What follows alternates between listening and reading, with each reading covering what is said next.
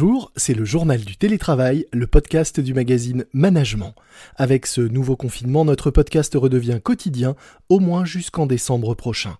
Nous vous retrouvons donc désormais tous les jours pour de nouveaux témoignages, des avis d'experts et des conseils pratiques pour mieux télétravailler. Je suis Lomic Guillot, rédacteur en chef du magazine Management, et je suis ravi de vous retrouver. Aujourd'hui, nous allons voir comment s'aménager un coin bureau à la maison. C'est parti. C'est le journal du télétravail.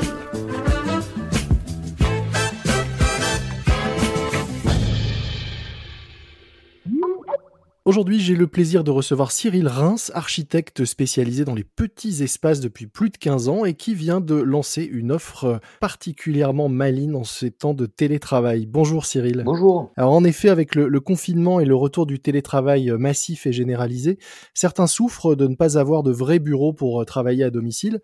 Première question, puisque vous êtes spécialisé dans les, les petits espaces, est-ce qu'on peut vraiment créer un espace bureau dans tous les logements, les petits comme les plus grands? Euh, Oui, tout à fait. Alors moi, c'est mon challenge de tous les jours. Hein. Encore une fois, je suis spécialisé dans l'optimisation de petites surfaces. Mmh Donc euh, oui, avec, euh, avec un peu d'astuce, on arrive à, se créer un petit espace à soi.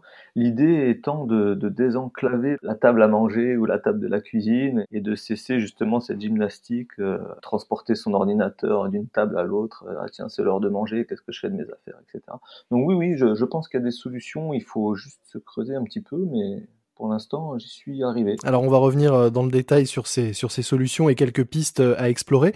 Est-ce que d'abord, vous pouvez nous raconter bah, en quoi consiste euh, cette offre que vous avez lancée et comment vous est venue cette idée? J'ai eu tout simplement des demandes parce que les gens voilà, doivent mhm. faire du télétravail, mais n'ont pas forcément le lieu adapté. C'est vrai à Paris, mais c'est aussi vrai en province. Hein. Et puis, j'ai moi-même eu à faire cette démarche chez moi, puisque, bon, moi, je travaillais déjà à la maison, mais mon épouse m'a rejoint. Et euh, il a fallu qu'on trouve euh, une manière intelligente de, de, ranger deux espaces de travail dans un endroit qui, a priori, n'était dédié qu'à un seul espace de travail. Alors, qu'est-ce qui compte le plus quand on veut créer un espace ou un espace bureau chez soi? C'est en fonction de l'activité de chacun, mais euh, il faut un minimum d'espace pour poser un, un bureau, alors fixe ou ordinateur portable.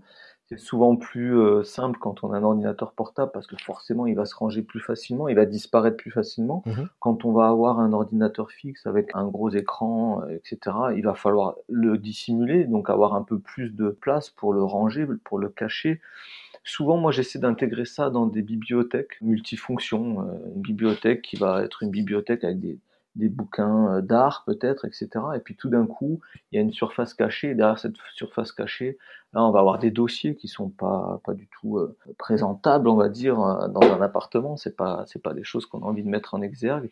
Et puis voilà, des, des, des jeux de plateaux qui vont se rabattre. On va des fois se servir de l'intérieur des placards pour faire des tableaux blancs sur lesquels on va pouvoir écrire on va essayer de trouver des astuces multifonctionnelles comme ça qui vont nous permettre de nous adapter. Ce que j'entends aussi dans ce que vous nous expliquez depuis tout à l'heure, c'est qu'il y a cette idée de transformation qui est importante. Quand on se crée une zone de travail à domicile, c'est pas forcément un endroit euh, visible et qui est destiné à rester euh, tel quel toute la journée. C'est aussi trouver des solutions pour transformer le temps de la journée, euh, un coin ou un endroit de l'appartement en espace de travail et pouvoir le ranger une fois la journée ou la semaine terminée. Oui, ça c'est important. C'est toute la difficulté du télétravail. C'est comment on fait le soir venu pour se dire je suis plus au travail, à quel moment on fait cette césure? Et si cette césure on la, la fait pas déjà physiquement, c'est compliqué. Bon, on est tous euh, avec nos portables à répondre aux mails et tout. Si en plus on a l'ordinateur et les dossiers posés sous les yeux, même le soir après manger, mhm. ça devient euh, compliqué de faire cette barrière.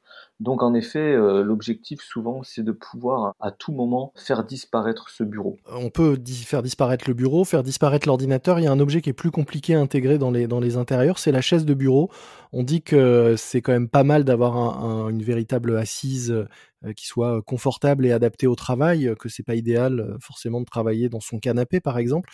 Comment vous faites? Est-ce que vous avez des solutions malines pour ces fauteuils qui sont souvent pas très esthétiques? Ça m'est arrivé par exemple de prévoir un placard à côté de la zone bureau mmh dans lequel euh, se dissimule cette chaise. Après, il y a des chaises plus ou moins encombrantes. Il y a des chaises ergonomiques, vous savez, ces, ces petits tabourets sur lesquels on, on se met à genoux, mmh qui sont pliables parfois et beaucoup moins encombrants parce qu'ils n'ont pas de dossier.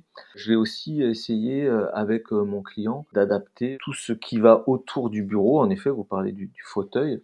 c'est une chose, l'imprimante, c'est une chose aussi. Parfois, on a des grosses imprimantes, ça nous gênait pas, mais tout d'un coup, on se dit, ouais, mais attendez, cette imprimante-là, finalement, elle va être un outil essentiel à mon travail, donc il faut que je la rapproche. Avant, elle était dans ma chambre, là, il faut que je la rapproche de mon coin bureau qui est dans le séjour. Mhm. Ça demande aussi euh, une part euh, d'adaptabilité. Il va falloir faire des compromis, trouver les bonnes formules entre le mobilier, euh, les outils aussi. Ça ne veut pas dire qu'on va rien changer, ça veut dire qu'on va s'adapter. Est-ce que vous cherchez aussi, comme un sourcier avec sa baguette, l'endroit de l'appartement où le Wi-Fi est de meilleure qualité avant d'y installer un coin bureau? Oui, bien sûr, ça c'est important.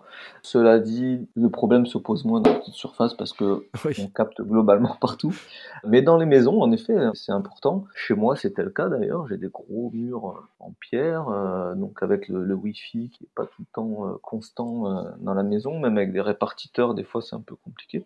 Donc c'est en effet euh, un des paramètres à prendre en compte et à pas négliger. Est-ce que la lumière compte aussi quand on travaille toute la journée chez soi? Est-ce que c'est quelque chose qu'il faut soigner, auquel euh, il faut euh, songer quand on installe un, espace de travail? Oui, la lumière, les vues, mhm. l'ambiance d'une manière générale. Alors les vues, c'est-à-dire il faut pouvoir avoir l'esprit qui vagabonde par la fenêtre facilement, c'est ça? Oui, je pense en effet. Je pense que c'est important de à tout moment pouvoir s'échapper. Mais comme dans un bureau, vous auriez du mal à travailler dans une boîte fermée Mhm. Voilà, il faut qu'on retrouve ce côté euh, inspirant euh, du bureau. Est-ce qu'on vous demande aussi aujourd'hui de soigner euh, les arrière-plans pour les, visioconférences et les réunions visuelles et, virtuelles qui se sont multipliées? Est-ce que ça devient un souci et, une interrogation chez certains de vos clients? Alors non, c'est la première fois qu'on me parle de ça, mais c'est intéressant parce que bien évidemment, c'est à prendre en compte aujourd'hui les visios vont, se multiplier, donc il faudra le prendre en compte. Vous dites qu'il vous est arrivé de, réaliser euh, des, bureaux dans des euh, espaces ou des endroits parfois minimalistes et même euh, improbables, écrivez-vous sur, sur votre site.